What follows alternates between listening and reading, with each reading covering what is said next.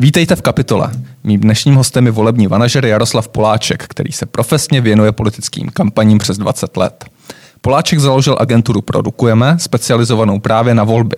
Působí jako analytik institut Topas a je také projektovým manažerem na DAMu, kde nově přednáší informatiku. Jaroslave, vítejte. Dobrý den, děkuji za pozvání a dobrý den vám i vašim posluchačům.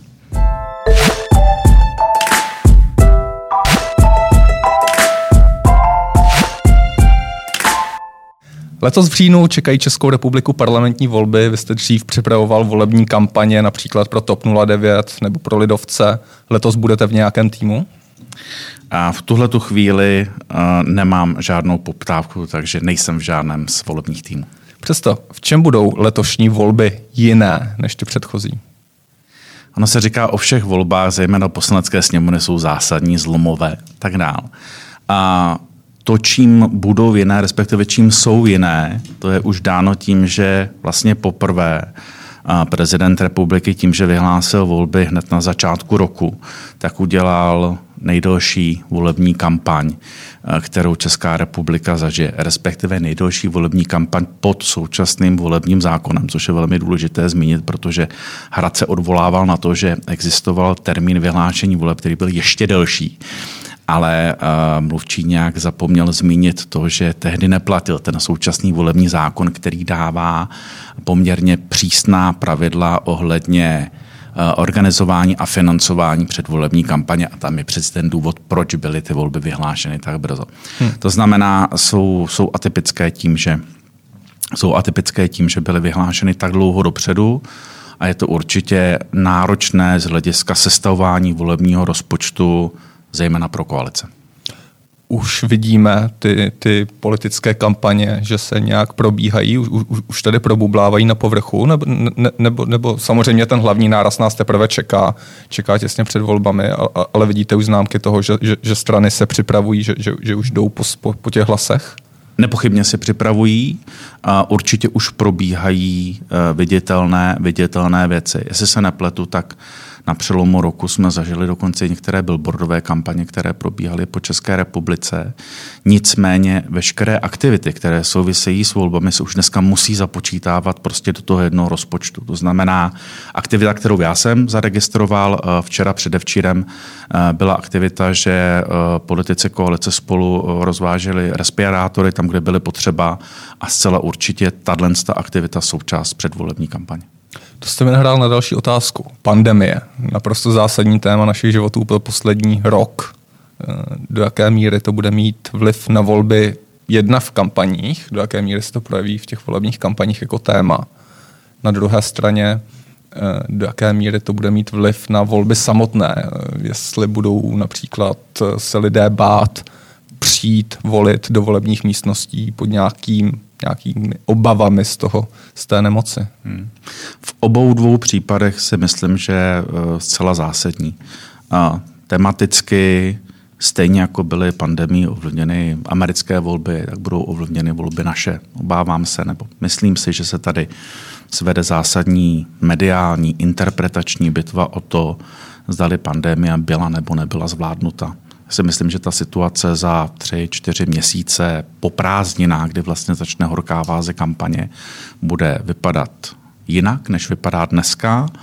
A ta debata se povede o tom, zdali to, že a pevně věřím, že v tu dobu už budeme proočkováni a že zmizí ta naplněnost těch nemocnic, kterou dneska zažíváme, tak jestli je to symbol zvládnuté kampaně, anebo jestli opozice bude schopná uh, opakovat a argumentovat tím, že uh, tady zbytečně zemřela spousta lidí. Hmm.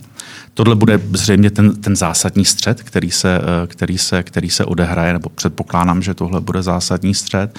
A s, s tím spojená témata, jako třeba to, že hospodaření našeho státu je ve velmi špatném stavu, budou určitě zvažovány mm, programové nabídky, co s tou situací dělat a myslím si, že ta hmm. vláda, která vzejde z těch voleb, to vůbec nebude mít e, jednoduché. Co se týče té technikálie, to znamená toho, jak bude reálně vypadat e, předvolební nebo volební kampaň, tak tam si myslím, že už volby v loňském roce nám ukázaly, že dojde k celá zásadním změnám. Já jsem v minulém roce byl u dvou senátních kampaní, u jedné kampaně krajské a tam, kde jsem mohl sledovat strukturu rozpočtu, tak za A. Zcela jednoznačně tam byl příklon k digitálním médiím, to znamená ke komunikaci na sociálních sítích. A k mé velké lítosti byly oslabeny veškeré věci, které se týkaly kontaktní kampaně. Z logiky věci, protože nikomu se nechtělo klepat na dveře, svolávat meetingy a tak dál. Nicméně dal se, najít, dal se najít způsob, dala se najít cesta, jak dodržet hygienická kritéria a přitom se neokrást o tu možnost potkání se s voliči, protože hmm. pořád je to nejúčinnější způsob vedení komunikace, protože když s někým mluvíte, tak víte, že vás poslouchá, což u žádného reklamního sdělení ani u příspěvku na Facebooku hmm. prostě nevíte a jenom, jenom, se, jenom se domníváte. Jde to. Eh, my jsme navrhli dokonce tuhle tu část kampaně pro eh, Ústecký kraj, dělali jsme model uh, který byl založený na konceptu rychloschůzek, rychlorande, jestli si dokážete představit, to je takový Dokáže si představit rychlorande, ale ne v politickém kontextu úplně. Je to, je to hrozně jednoduchý. My jsme využili toho, že rychlorande vypadá tak, že se sejde uh, pár jednotlivců a střídají se u těch stolečků hmm. a rotují. My jsme vlastně použili podobný princip. To znamená, nedošlo tam k tomu, že by ten politik hovořil v davu hmm. k voličům, ale ty voliči se mu střídali u toho stolečku za dodržení všech hygienických pravidel, která jsme dodržovat mohli. To znamená dezinfekcí a rozestupem a rouškami počínaje a tím, že i ta doba toho rozhovoru, hmm. tehdy ještě nebyly žádné mutace, o kterých bychom nevěděli, jak rychle se šíří, tak i ta doba rozhovoru byla, byla omezená a byla možnost se s tím politikem potkat a, a pobavit se s ním. Markéta Adamová to absolvovala na podzim roku 2020 mimo jiné. Jaký jste měli feedback na tohle? Jak to, jak to vnímali ty účastníci, ať už, ať už ty politici, anebo, anebo voliči? Feedback na místě báječný, povedlo se to, lidi o to zájem měli. Organizačně je to samozřejmě výrazně náročnější, než třeba zorganizovat klasickou door-to-door kampaň, kde byste chodili dveře ke dveřím a potkával lidi. Určitě náročnější, než se postavit na náměstí, na náměstí Sletáky. Ale na druhou stranu to přineslo, tenhle ten model přines uh, tu možnost toho intimního rozhovoru s tím politikem a to se mi na tom hrozně líbilo, protože když jste hmm. někde na nějakém veřejném schromáždění, často se ostýcháte se toho člověka, kterého znáte z televize, zeptat na něco, co vás skutečně zajímá. A tady si myslím, že ten ostych mohl zmizet. Hmm. To mě připomíná vlastně nový, uh, nový mediální kanál, sociální síť Clubhouse, kde uh, právě TOP 09 měla poměrně úspěšné setkání právě, uh, tuším, s Markétou Pekarovou Adamovou a s Dominikem Ferim kde bylo asi 1200 1200 hostů, což byl v té době opravdu velký úspěch. A sociální síť Clubhouse právě má ten atribut, že eh, tam umožňuje tu participaci těch diváků, že můžou, můžou se toho politika sami osobně zeptat, zvednout ruku, položit otázku, on jim odpoví. Bude se to, eh, myslíte, že je to možný prostředek vlastně i tahle platforma, jak je využít v té volební kampani? Hmm. Já si myslím, že jakákoliv platforma, která umožní tu přímou komunikaci, tak je, tak je hrozně cená. A budou se hledat, pokud na podzim, já bych si to samozřejmě nepřál, ale může se stát situace s tím, že se tady objeví nové mutace viru a že budeme v podobné situaci, jako jsme byli na podzim eh, loňského roku, tak se budou samozřejmě hledat digitální cesty, které by nahradily Eh, tu kontaktní kampaň, tu, tu mezilidskou, tu, tu, opravdovou. A jakýkoliv způsob, eh, který se vyzkouší, je dobrý. Clubhouse byl úspěšný pokus. Mám takový pocit, v poslední době jsem zaregistroval, že ten zájem o tu sociální síť trošku spadnul. Myslím si, že je to také dáno tím, že se o ní méně píše a že ne zas tak rychle se dokázala rozšířit na další platformy. Myslím si, že to, že je vázaná pouze jako na Apple, tak ji, eh, tak ji omezilo v tom, v tom rozvoji. Ale uvidíme, jak se to tam bude vyvíjet, protože záleží na tom, jak zajímavý hosté prostě na té síti budou a e, jestli se tam prostě na ty, na ty rozhovory přihlásí. Nicméně Clubhouse má e, tu stejnou nevýhodu jako to přihlášení se na té schůzi. To znamená, vy kladete dotaz, sice ho kladete ze svého soukromého prostoru, ale kladete ho před poměrně široké, e, široké auditorium a nemusí vám to být příjemné. To, o čem jsem mluvil, je opravdu ta intimita toho rozhovoru hmm. dvou lidí mezi sebou, což bylo to, co jsme, co jsme považovali za přidanou hodnotu tohohle z toho typu, typu meetingu. Jinými slovy, myslím si, že volební týmy, štáby budou hledat na základě zkušeností ze zahraničí eh, a na základě vymýšlení možného různé cesty, jak realizovat i tu kontaktní hmm. kampaň. Hmm. Zkušenosti ze zahraničí. Jak moc je to aktuální případ? Jak moc podle vašich zkušeností volební manažeři sem do České republiky přinášejí ty nápady, které jsou osvědčené právě, právě za našimi hranicemi? Hmm, přinášejí. Eh, vemte si, že dneska většina politických stran, českých politických stran, jsou nějakým způsobem združena eh, minimálně do eh, evropských struktur, tak tam probíhá na této půdě jedna část výměny názorů. TOP 09 i KDU ČSL byli členy Evropské lidové strany. Já jsem pravidelně jezdil na setkání volebních manažerů evropských lidových stran a tam jsme přesně probírali kampaně v jiných zemích, case studies, co se povedlo, co se nepovedlo a také jsme sdíleli jednotlivé dodavatele, respektive jednotliví dodavatelé služeb, reklamních služeb se tam chodili prezentovat a nabízeli, nabízeli to, co funguje. A mělo to pro mě vždycky úžasný náboj v tom, že dokázali přijít analytici a účastníci kampaní, které bychom jinak neměli šanci, eh, šanci, šanci potkat.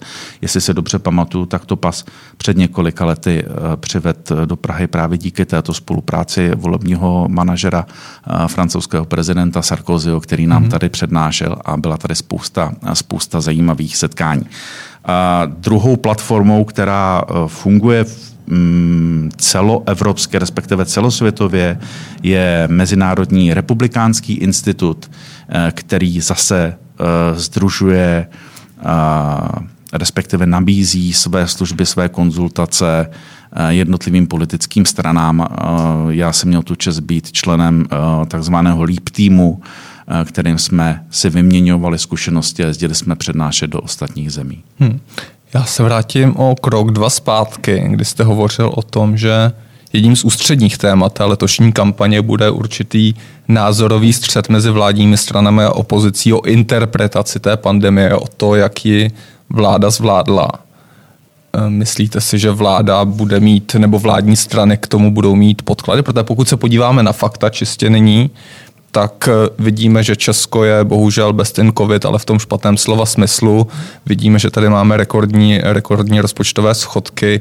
Eh, myslíte si, že jakákoliv volební interpretace dokáže ty, tyhle ty fakta nějak eh, otočit, využít k tomu, abyste přesvědčili voliče, aby vám dali znovu svůj hlas? Pokud jste vládní strana samozřejmě. Já se obávám, že na to hrozně moc koukáme z úhlu pohledu dneška. Dneska je to nepředstavitelné. Uh, opakuji to, co jsem říkal před chvílí, za pár měsíců věřím, že budeme na úplně jiném stupni proočkovanosti.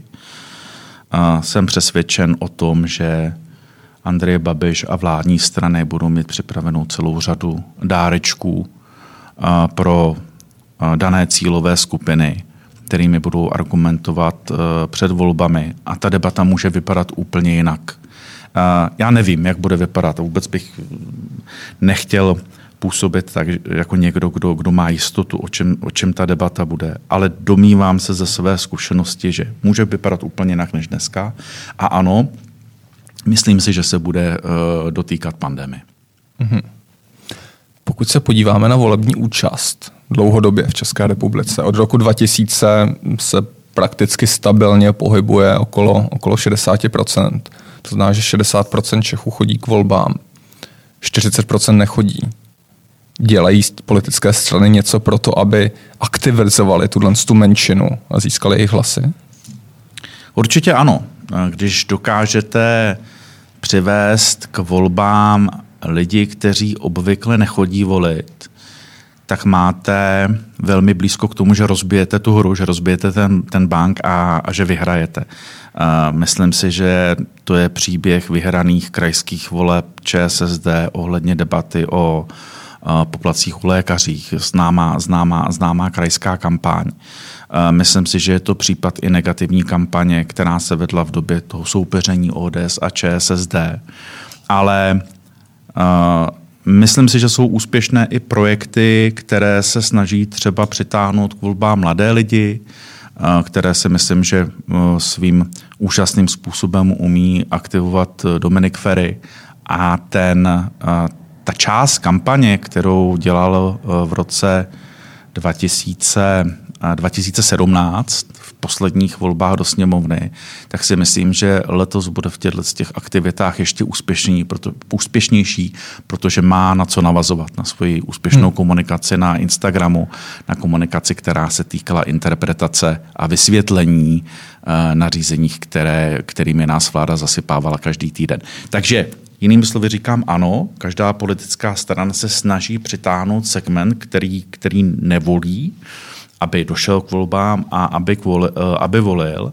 A určitě se v, v historii voleb stalo pár případů, kdy se to podařilo a je to vlastně jedna z nejtěžších cest, kterou uh, si můžete vybrat, protože přitáhnout nové voliče, nevoliče, je obtížnější, než dosáhnout toho, že se k vám přelijou někteří, uh, někteří voliči uh, z jiných stran, které k vám mají blízko.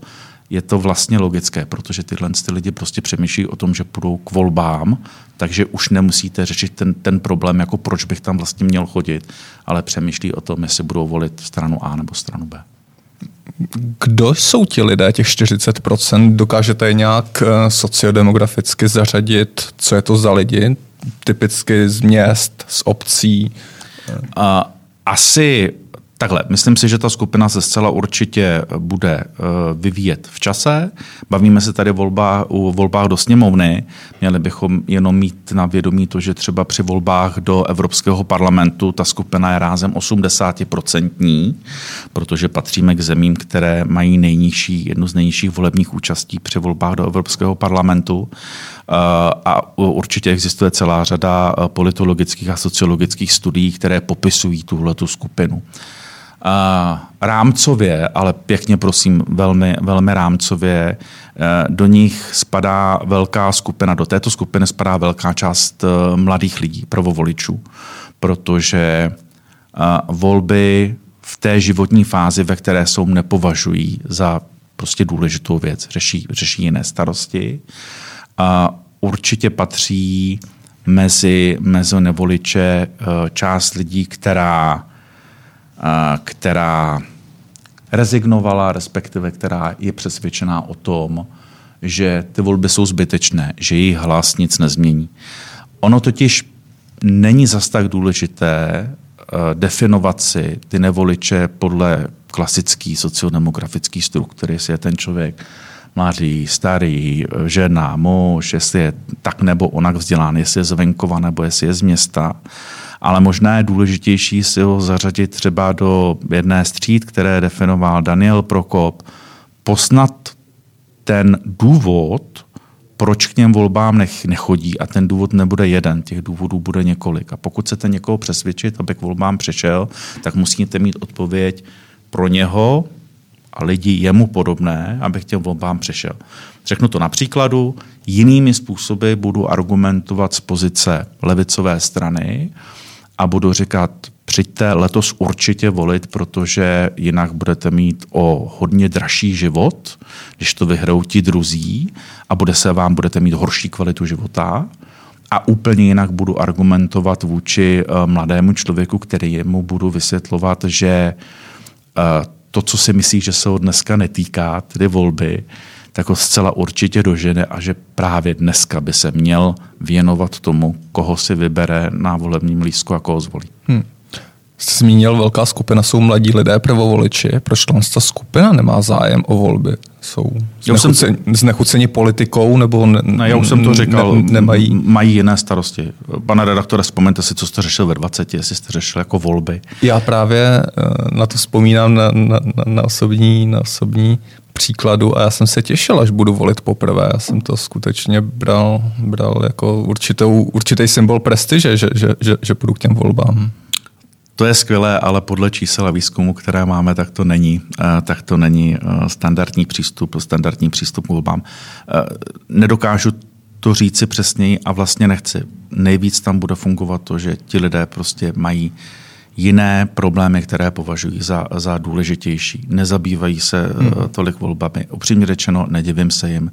Zvláště dneska v debatě třeba, která je o maturitách, která je, která je o tom, jakým způsobem univerzity zareagují na to, jak budou vypadat vůbec maturitní zkoušky, odsouvají se, odsouvají se termíny a tak dál, tak ještě v této situaci přemýšlet o tom, koho na podzim budu volit, kdybych se vcítil do toho, že jsem hmm. 18-letý prvovolič, tak si myslím, že je to poměrně náročné pro ty, pro ty mladé hmm. lidi ta volební účast, když jsem se díval do tabulek, tak klesla na těch 60% skutečně kolem toho roku 2000 v dřívějších letech byla 74%, 76%, 84%.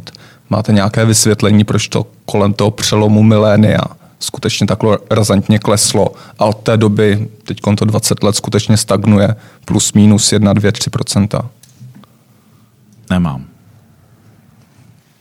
To je poměrně jednoduchá odpověď. Eh, pojďme na poslední část, nová, nová volební hnutí. Eh, na scéně se objevilo eh, hnutí lidé pro Mikuláše Mináře. Eh, objevila se tady přísaha Roberta Šlachty. Eh, obě hnutí eh, vsadila na poměrně neotřelé kampaně, zejména Mikuláš Minář, který nejdřív ustavil politické hnutí a teprve po nazbírání určitého počtu podpisů chce blíže definovat program a mm, nějak oslovit, oslovit další voliče a stavět na tom. Je to podle vás dobrá strategie? Strategie Nikoláše Mináře byla minimálně zajímavá v tom, že jasně řekl kritéria, počty lidí a podpory, která chce splnit, než půjde dál do nějakých dalších fází. Ten sběr těch podpisů se určitě nedaří tak rychle, jak by si zřejmě přáli lidé z hnutí pro ale uh, bylo sympatické to, že ta kritéria řekl nahlas a, a pro mě bylo určitě i sympatické to, že řekl, že se nechce stát další stranou z 5-6%, on aspiroval minimálně na, na 10% a proto ty počty byly takové, jaké si, jaké si stanovil. Pro formu dodejme, že si stanoval 500 tisíc ten ultimátní cíl. V současné situaci někde kolem 39 tisíc podpisů. Tak. Tedy ani ne desetina. Což si myslím, že vlastně říká úplně všechno. Eh, může to být přesto, mm, přesto úspěšné. Dokážete si představit, že navzdory tomu, že nesplní ten cíl, takže se dokáže změnit eh, uprostřed závodu nějak svoji strategii a že ten jeho přístup bude úspěšný u voleb? Já po těch 20 letech v celostátních volebních kampaních se dokážu představit ledas co, ale ale uh, velmi obtížně, velmi obtížně, uh, protože ten, ten nárůst nebyl takový, uh, jaký, jaký předpokládali oni, se domnívám.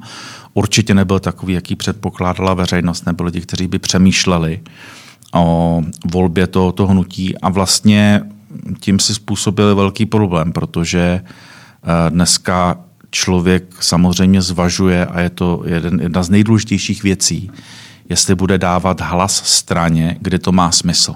Nikdo z nás, přestože si třeba nebudeme myslet, že zrovna náš hlas ty volby rozhodne, tak nikdo z nás ho nechce zahodit. Hmm.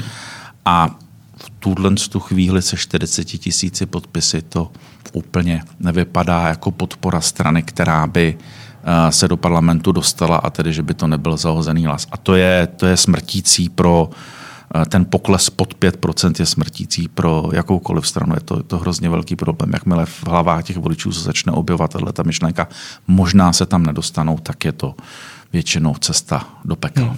Když se odmyslíme Mikuláše Mináře, ta forma toho, jak vlastně ta politická, uh, politická strana vznikla, jak se, jak se prosazuje, to znamená nejdřív uděláme stránku a potom té schránce dodáme obsah. Dává to smysl za vás? Je to něco, co by třeba mohl někdo v budoucnosti napodobit a eh, využít to momentum trošku efektivněji než Mikuláš Minář? Tak já si myslím, že používáme radši příklady, které fungovaly, než příklady, které moc na to, na to se ptám, jestli tam je třeba nějaký příklad ze zahraničí, který si vybavujete, na, na kterém Mikuláš Minář to, to lidé propostavil. Asi, asi ne. Plně takhle jako rychle si nespomenu na žádný příklad, který, eh, který, by, který by vedl. Já nechci působit jako, jako generál po bitvě. Si myslím, že ta analýza na začátku nebyla udělána příliš, příliš relevantně. On tam byl obsah, on tam byl sdělen cíl, proč to hnutí je založeno a čeho má dosáhnout. Nicméně to, že tam chyběly nástroje, jakým způsobem se k tomu cíli chtějí dostat, tak to si myslím, že byla jedna z taktických chyb a to, co napíšou média na začátku o té straně, to, jak dopadnou první preference – prostě hrozně důležitý. A pokud na začátku u vás napíšou, nemáte program, čekáte, jak to dopadne, pak ho teprve budete vymýšlet, to jsou zprávy, které uh, si myslím, že ten volič mm, nepobral příliš optimisticky. Poslední částečné téma, nový volební zákon, hmm. Eh, podle kterého se budou řídit volby do, do poslanecké sněmovny. Do jaké míry je to eh, zásadní argument, který dokáže zamíchat volebními kampaněmi nebo výsledky, kterých politické strany dosáhnou? Dokáže.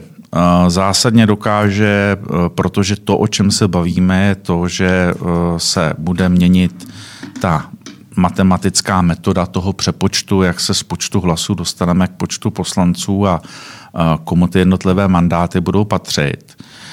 A mění se to takzvané aditivní kvórum, to znamená pravidla pro koalice. Já začnu tím jednodušším, tím, tím posledním. Já jsem hrozně rád, že ústavní soud tuhle věc zrušil, protože byla unikátní. Systém 5 plus teda 5, 10, 15, 20 Tedy když eh, máte 5%, dostanete se se stranou nebo hnutím do parlamentu a když jste dvojkoalice, tak 10, trojkoalice, 15, čtyřkoalice, 20. Bylo opatření účelové, opatření, které vzniklo proti čtyřkoalici, proto tak je to počítáno do čtyř politických stran. A mimochodem, když se kouknete na výsledky v roce 2002, tak koalice, což tehdy byly dvě strany, KDU, ČSL a Unie svobody DEU, měli přes 14% To znamená, kdyby nedošlo ke sloučení Unie svobody a DEU, nebo kdyby tam byla ODA, tak se tohleto uskupení vůbec do parlamentu nedostane. Hmm. Takže ono to samozřejmě fungovalo tak, jak to fungovat mělo, jako skutečná bariéra. A já vlastně jsem nechápal, jak je možné, že tahle raritní věc v našem systému zůstala tak dlouho. Jsem hrozně rád, že, že zmizí, respektive, že bude upravena eh, pravděpodobně na menší nárůst, mm-hmm. nárůst těch procent.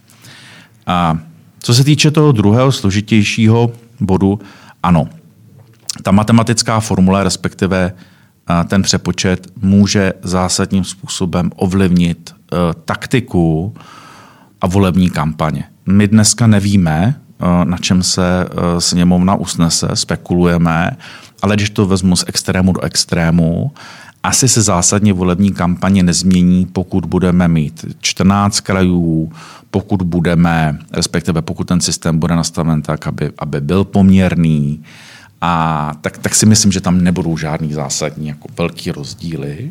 Mohou hrát roli v detailech.